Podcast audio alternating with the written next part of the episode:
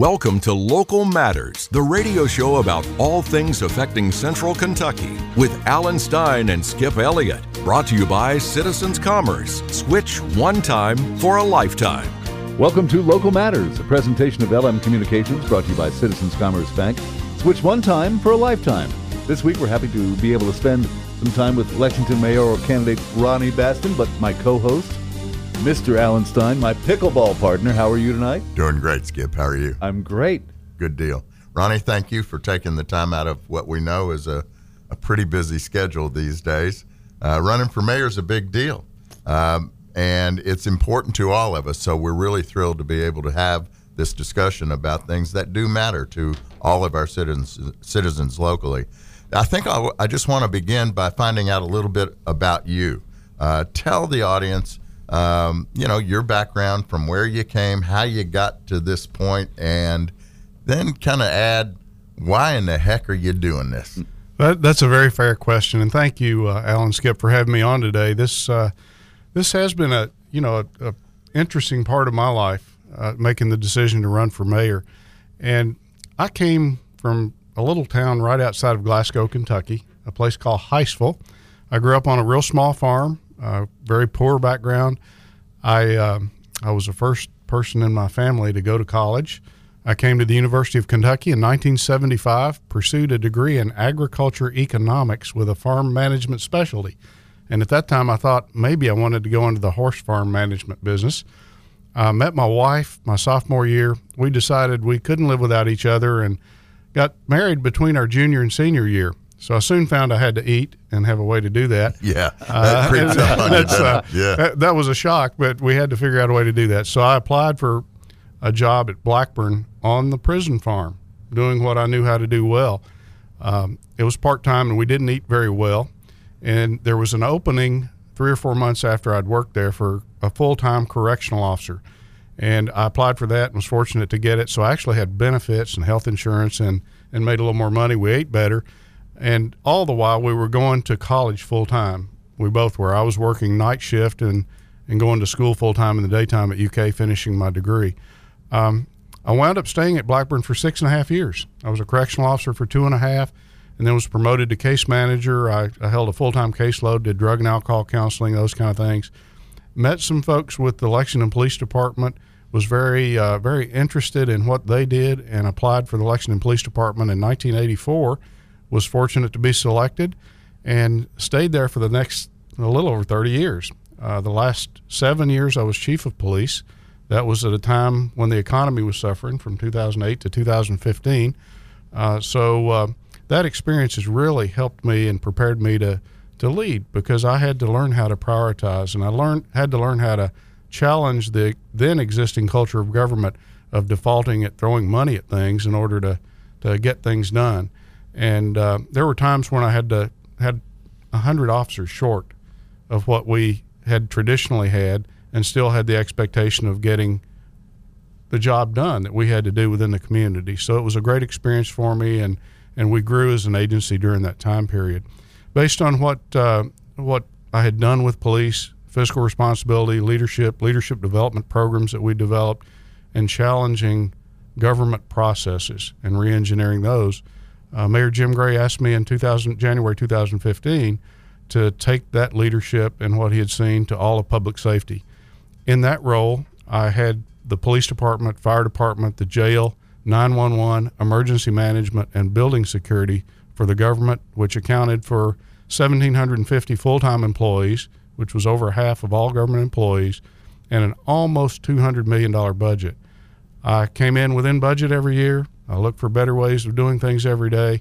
I led without scandal, and uh, just I was very happy that the mayor had the confidence in me to give me that important responsibility. With that leadership experience, uh, you know, I've I have a t- tremendous amount of experience now leading large, complicated, living, breathing, 24/7 organizations with lots of people and lots of money, and the job of mayor is is one of many things. But a big part of what the mayor does here in Lexington is run the government, a big, large, living, breathing, complicated organization. For me to step into that role and add the second half of that is going to be uh, is going to be something that I look forward to, and I feel prepared to do.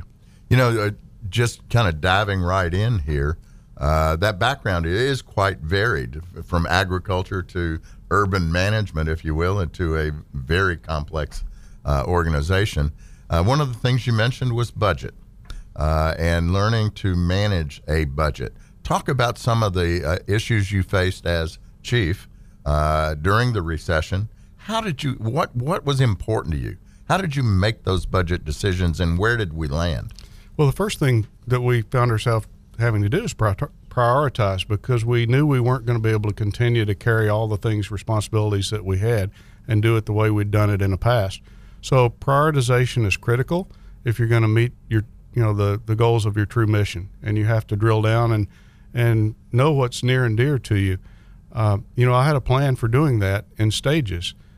If we continue, the recessions continue to go, and we continue to lose resources and funding, how it would look and what stages we would take away functions that we were doing that we could no longer afford to do, all the while focusing on our core mission. Uh, we had to have people in police cars on patrol to respond if a crime in progress was happening. That was our first mission. When people come, you have to have the ability to, to respond and, and intervene and protect them. The second responsibility we had was to investigate crimes that had been reported uh, so that we, we hold people accountable for criminal activity in the community. After that, the, the other functions are important but nice to have. Those are two, two primary functions. And we knew all along that we had to maintain those two functions staffed at a level that we could continue to do the job effectively. And so I had to learn how to prioritize, and, and I think we did that very well. We, uh, we a couple of the years, we had uh, 100% clearance on homicides, which is unheard of in the United States. The national average for clearance of homicides is about 65%. We always exceed that here in Lexington. We, we're always above the national Why average. is that? It's because people trust us in the community. Um, you know, you see all these CSI shows and things, and they they would have you believe that with modern technology, the technology will solve all crimes, and that's just not the case. I mean, at a basic level, people have to trust you enough to tell you that something happened to them. And then other people who may know details about that have to trust you enough to tell you what they know.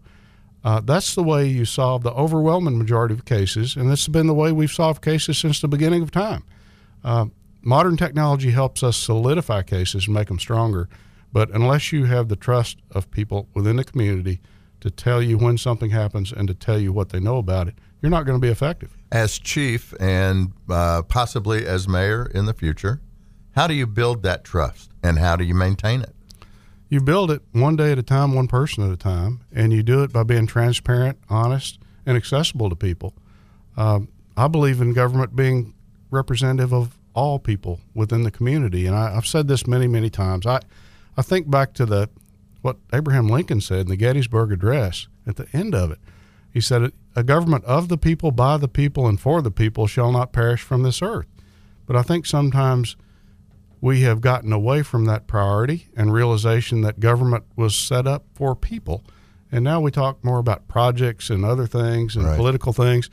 But, you know, I've asked a number of groups do you really believe that our government is of all the people, by all the people, and for all the people? And I, I think we have some work to do with that. So the answer to that most people are giving you is not 100%. That's right. Well, that's very interesting. So, one of the things you have to do to build that trust, I guess, is to continue to reach out. And your experience as police chief is is vital in some areas, but how does that apply across the board? Well, I think it applies across the board because you have to recognize that everyone uh, within the community wants to be connected and wants to have a voice within government, and they should have a voice within that. I've reached out to groups uh, since we started in the campaign that have told me they've never been reached out to, uh, pockets of individuals. And, you know, that's just sad because everyone should feel like this is a government that represents them, one that they have a voice to and in and that they have access to. And that's just not the way everyone feels in our community today. Well, give me an example of how you would fix that. You continue to reach out. You let people know you are interested. You're genuine in that, and and you show by the makeup of your administrative staff. Once you go in office that you you value diversity and inclusion, and that you are going to make sure that people's voices are heard and their concerns are are considered.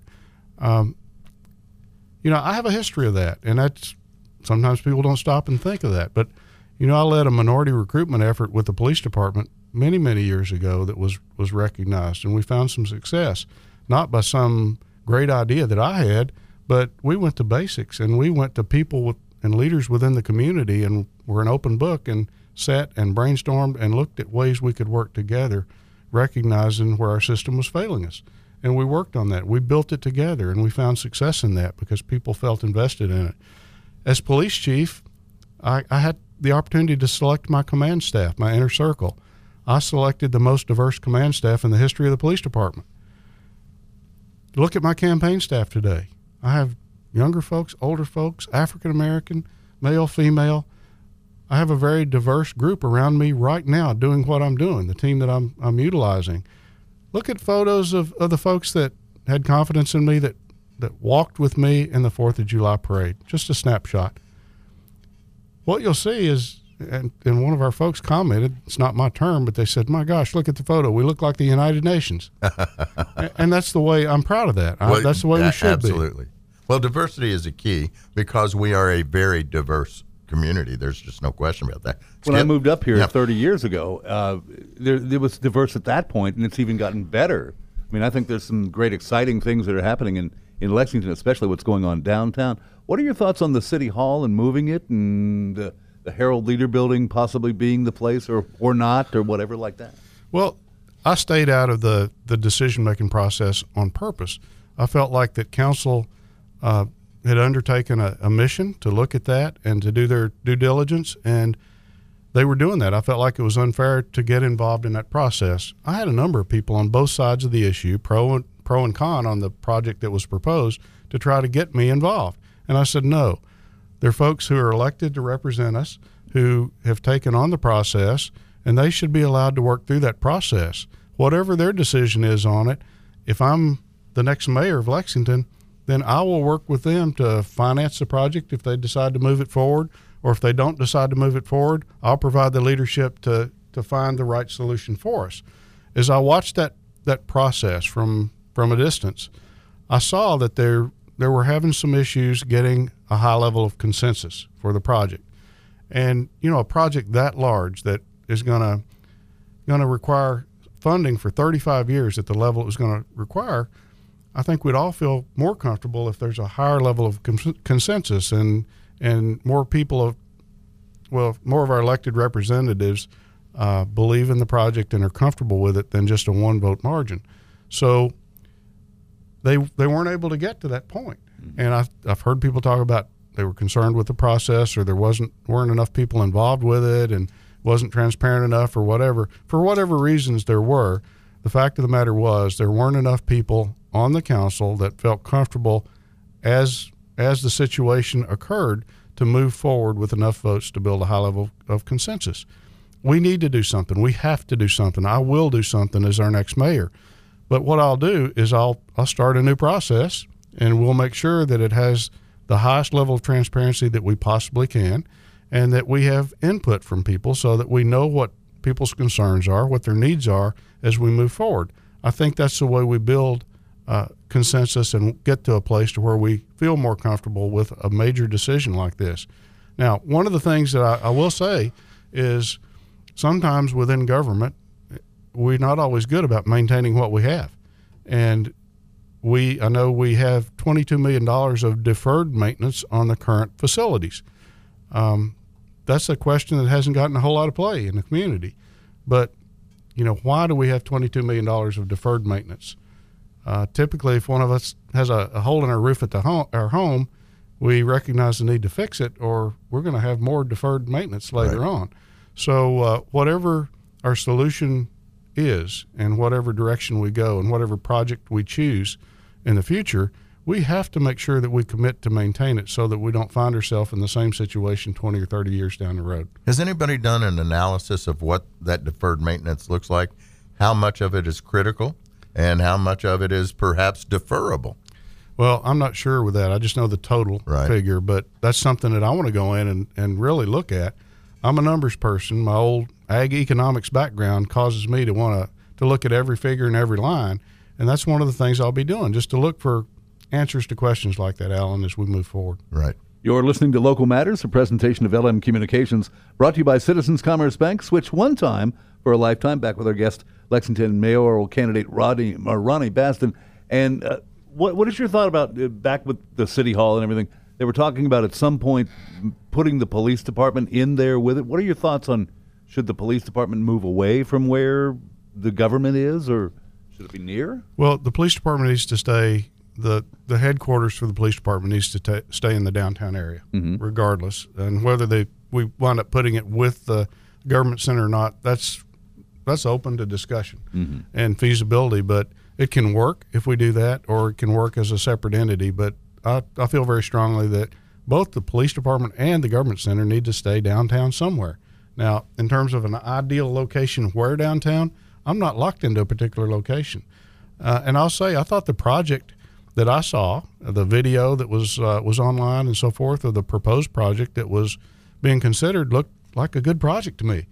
But people didn't, it, our elected officials didn't feel comfortable enough to have a high enough level of consensus to move it forward at that time. So uh, I don't know if that'll be a project that's considered in the future. If it's proposed, it will be, uh, and maybe others. But we will have a process that, the end of the day, will give us what we need as a community from a government center in the most economical way that we possibly can for our citizens. The next mayor is going to have the opportunity to continue forward with a number of major projects that are happening in our community right now. Uh, we know as we drive around, especially those of us in the downtown area, uh, Right by the Jefferson Street Bridge, Yeah, maybe? there is a lot of stuff going on. What are your feelings about some of those projects? Well, Alan, I started on the police department, as I said, in 1984. And uh, I think back to the downtown that we had in 1984. And, you know, I walk downtown on a weekend evening now, and I cannot believe Yeah. the transformation that we've seen in a relatively short period of time. And it's really grown exponentially and become much, much better in the last few years. I mean, it's just really taken on a life of its own. So I am very happy with our downtown. I love our downtown, and I want to keep that momentum going because I, I really sense it, feel it, and see it when I come downtown. Um, some of the great projects we have, you know, Town Branch Commons, the trail, that's that's major to connect some of our trails and come through downtown.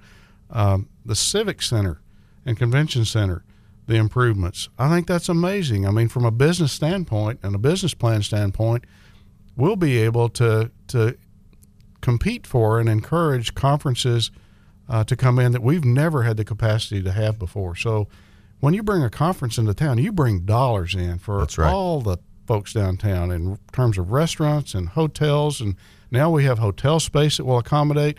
So many good things are coming together. And, you know, the past several mayors have been a big part of that and taken a leadership role. So I want to continue that. The convention center is going to be a, a game changer for downtown Lexington and our community in Lexington. Town Branch Park, I think, can be transformational. That is a, an yet another piece that will add to what we're doing. Well, that's Now- an. In, I don't mean to interrupt, but that's an interesting piece of that uh, because the Town Branch Park itself uh, is going to be financed with private dollars, uh, and they're a long way from getting that done. Uh, do you see government having to jump into that project? I don't. And here's why I say that. Um, well, let me first say how, how I see that happening. I support Town Branch Park. I think it can be transformational. I think that's going to be a big piece of adding to what our convention center is going to bring in. It's going to it's going to put things together, and it's going to be a connector to our distillery district, which is another area that's really taking off and growing and booming. And uh, we, we're just really growing and doing good things right now in Lexington. But Town Branch Park, as you said, uh, is going to require some financing. And there has been an, an effort, ongoing effort to raise private money for that. And I'm told we're at about an $8 million commitment on that with Right. a needed 22 million. Um, government right now, as I see it, is not in a position to bond or fund the additional funding for that.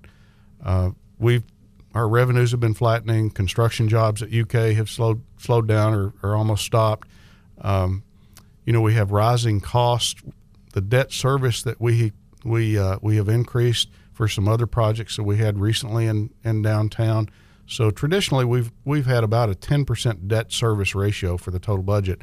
Now we're at 11 or a little over 11, right. approaching 12. We are probably getting close to reaching a level of debt service that would cause us to have a lower bond rating and, and thus experience higher rates on any bonds that we had. So uh, we have to be careful. I, I'm not comfortable taking on more debt until we get some debt paid off. As we're looking at that flattening revenue, an increased level of debt service, we're also looking at increased costs and expenses. Healthcare costs are going up significantly significantly. The state pension contribution, as we all know and have, have read about, has gone up significantly. We have built in union contract raises into our police, fire, and corrections that are built in, and those are going to occur. We can see that cur- occurring. So we have increased debt service, flattening revenues, and increasing expenses on multi levels in between. That, uh, from the way I look at it, the math I learned down in Barren County, that's going to cause us to be squeezed some economically. Yeah, these next four years are going to be tough. They are. We're going to have to. We're going to have to have someone steering the wheel that's comfortable prioritizing and really that understands how to stretch dollars because in order to, to maintain the highest level of quality of life that we can and invest in the priorities, we're going to have to stretch the dollars that we have. Well, anybody who runs any business, and government being one of those, understands that you've got X number of dollars that you have to spend, expenses, and they grow. And so the top line is where you have some flexibility. How do we increase the top line of revenues into our community? Great question, and I have, I have some good ideas on this one, Alan. So uh, bear with me. Number one, um, I think that, that our community has done a good job and been competitive, uh, attracting companies to Lexington. I think the folks at Commerce Lexington do a yeoman's work when it comes to that. But we're in competition with a lot of other people. Other other communities want you know attractive businesses to come there too. An area where I see that we really have an opportunity that we haven't haven't uh, seen full potential is working to, to help our business community, small businesses thrive. And we have 8,638 businesses in Lexington that have at least one employee. And that number is just staggering to me when I when I found that out. I maybe think of a couple hundred, 150, 200 businesses that I see advertised and you know see vans drive around town or this or that or see on TV, but 8,638. And as I've gone to talk with business folks in the community, small businesses, both startups, recent startups, and long-term existing businesses, there have been some themes that that have been somewhat surprising to me and they've created opportunities in my thinking on what we can do to better serve that community. First off, we have to admit small business is the lifeblood of our community and our economy. And we haven't been real good at being supportive of small business. As I talk to people who've recently started businesses that are now successful, they say that startup in in Lexington with businesses, there can be some challenges. And I've talked to some folks who felt like that the process was was pretty difficult to get through in some cases receive conflicting information from one entity or the other within government. Uh, an idea that someone brought back from the chamber trip this year from Boise, Idaho was, they said, you know, this would have been so easy if we'd done it here. Boise has a uh, an ambassador or a representative of the government that actually you take your business idea to, and it's a one-stop shop, and they help you navigate all of the approvals and all the right. government processes internally that you have to go through, rather than you trying to go through a, an unfamiliar process. Yeah, our experience in Boise was yeah. very clear about how much better that environment for small businesses was. And, and that's that's critical. And if we want to be entrepreneur friendly, then we have to rethink what we're doing. Right now, you know, we have a system to to you have to go through a permitting process and get fees and those kind of things. If we all know, and I believe that the first year of any business, new business, the cash flow is the, the biggest threat to failure. If we know that and we want people to succeed and we want to help folks succeed, we need to evaluate whether we could maybe do without the first year permitting fee and defer it to the second year and not add to the burden and cash flow issue of that business the first year when we know that it's critical. Uh, if we help them be successful and help them get that business model figured out during the first year, then we potentially have a revenue stream from now on as a government. If we add to the burden and don't recognize that and add to the possibility the business could fail, then we get a one time permit fee and and then we lose the opportunity for the long term. So I, I think there are things we definitely can look at with existing businesses. I've been told by a number of people that say I've been successful, I've kind of figured this thing out on my own. Some of it was luck, some of it was was uh, calculated, but now I'm ready to expand. And I know as I expand, I'm going to be faced with decision points that are loaded with risk, and I don't feel like I have the expertise really to to manage that risk. And I feel like that the the services that we have in the community aren't robust enough to meet my needs. So I know there's some services that are here by a couple of groups, and I know they do good work, but there's one of two two situations that are occurring that I that are becoming evident to me as I talk with people in the community.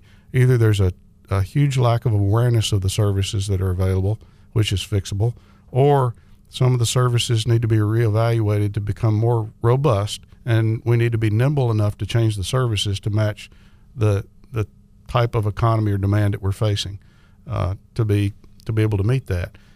Regardless, I think there's an opportunity for us to better serve our business community, help them thrive. If we help this business community thrive with small businesses we have, 8,638 businesses, if just some of them, because of those efforts, add one employee, we could be poised to have the biggest job growth we've ever had in yeah, Fayette County. You're right.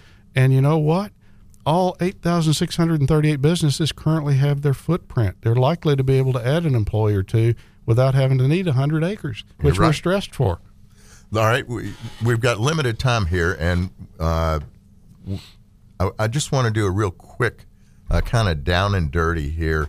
One of the things that most research, has shown is that Lexingtonians are fairly satisfied. We're an, uh, an oasis, if you will, in the U.S. right now where it's not contentious. We're not at each other's throats. We work together.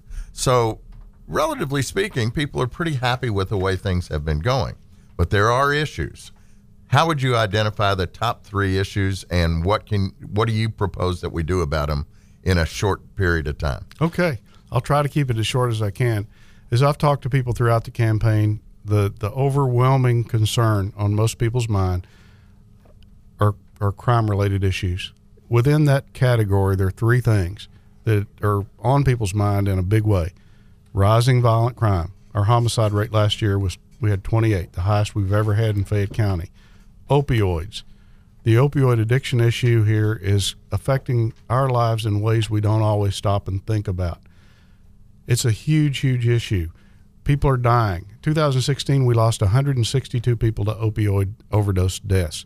The costs to the community are astonishing. We don't even know what all they are. It's something we have to get figured out. But in terms of healthcare costs, mental health costs, public safety costs, uh, on and on and on. Lost productivity because folks who are addicted can't hold jobs. Right. We're at a low unemployment rate right now, and businesses that I've been talking to are having a hard time finding enough people to fill the jobs they have. Um, so because of that, and you know, that's affecting our productivity with the addiction issues. And the third thing is is school safety, and that's one that you know, fortunately, we haven't we haven't been faced with some too many real critical opportunities to think about that until last spring. Right. Last spring, in a three week period here in our, our schools, we had three weeks in a row. We had incidents with kids trying to bring guns to school. We had a kid in our new high school shoot himself in the hand while sitting in a classroom. The week before, I think, we had a, a young man who had an AR 15 assault rifle and 500 rounds of ammunition who was planning to come to school and do bad things. Fortunately, we got the information and working together, we're able to intercept that and prevent it from happening. But can you imagine what could have happened? We could have been on Fox News and CNN all day uh, long, no and that's not that's not that's uh, not what we, we want. want. That's no. not what we want. So the days of thinking that the, those kinds of in- incidents can happen or happen somewhere else and can't happen here we have to be beyond that. It's time we had unapologetic conversations about whatever it's going to take to keep our kids safe. The day we can't keep our kids safe in our schools is a sad day for our community. And you know, we've I know the superintendent Caulk has uh, had assembled a, a panel, a group, an advisory council to look at this in the spring. There were six meetings. I attended all six of those. It was a very emotional issue, very important issue. My opponent attended one of the six, and I, I don't I don't know. I thought it was important to do, and I applaud the efforts of that and the work of that committee. Uh, they have some really sound recommendations and things that they're going to do that, that I believe will make a difference. And I think as our mayor, I can help make a difference with that too, because our school system and, and the performance of our schools and the safety of our kids is a community issue. It's not just a school issue. That's an excuse that people want to want Right. to give sometimes when they don't want to accept some responsibility. But we're all in this together, and our schools have to work. Kids have to be safe for our schools to work and have the, the right learning environment. To attract businesses, one of the things businesses are going to look for is whether our schools are working here in Fayette County. They don't want to ask people to come here if the schools aren't going to educate their kids, if they're not living in a safe community, if we're not a diverse and inclusive community, and and that we support workforce development. You know, why would you come and want to build a company if you didn't know if, if you could hire enough people that had the skills you needed to run it when you got here? It's uh, it's not always rocket science. It's No, some common sense. There's a lot of common sense. So as we wrap up here, uh, imagine, if you will, four years from now, uh, we're at the end of a Ronnie Bastin mayoral term. Tell me what happened then and what we're looking forward to at that point. Well, there are a number of things as I see this. I want to see downtown continue to thrive and, and move forward to be even better than it is today. Um, and, and that's we're underway with that. That's going to happen. I want to see traffic issues addressed. I want traffic flowing in Lexington better than we've seen it. And I think there are great opportunities to improve traffic flow. I want our, our safety issues that I just mentioned with violent crime to, to subside. I want opioids and that addiction rate to subside. And if we get the opioid situation under control, our violent crime rate, crime rates will subside because they're interrelated. And I want to I want to make sure that all parents and grandparents and people in this community feel comfortable and safe when they send their kids to school that they're going to come home in the afternoon. Those are big big issues for us. I want people in Lexington when I when I ask the question, do you feel that the government is of of the people, by the people, and for the people to say yes when I ask that. I want them to see our government uh, and the makeup of the folks who are in the government building as a very diverse group and someone that looks like them that they can role model after and, and say, you know, I can do that one day. Um, there are just so many, many good things. I want to see our economy hum. I want to see growth continue with the economy and jobs available for our kids. I want to see our kids want to stay here and not go somewhere else. I want Lexington to be the cool place and the exciting place that other people want to come to. Right. Skip? Our thanks to Lexington Mayor candidate Ronnie Bastin. Thank you for being our guest this week. That wraps up this week's Local Matters, brought to you by Citizens Commerce Bank. Switch one time for a lifetime. Join us next time for another edition of Local Matters. You've been listening to Local Matters, the radio show about all things affecting Central Kentucky. Brought to you by Citizens Commerce. Switch one time for a lifetime. The views expressed in this podcast are not necessarily the views of LM Communications Broadcast Media Group affiliates or sponsors.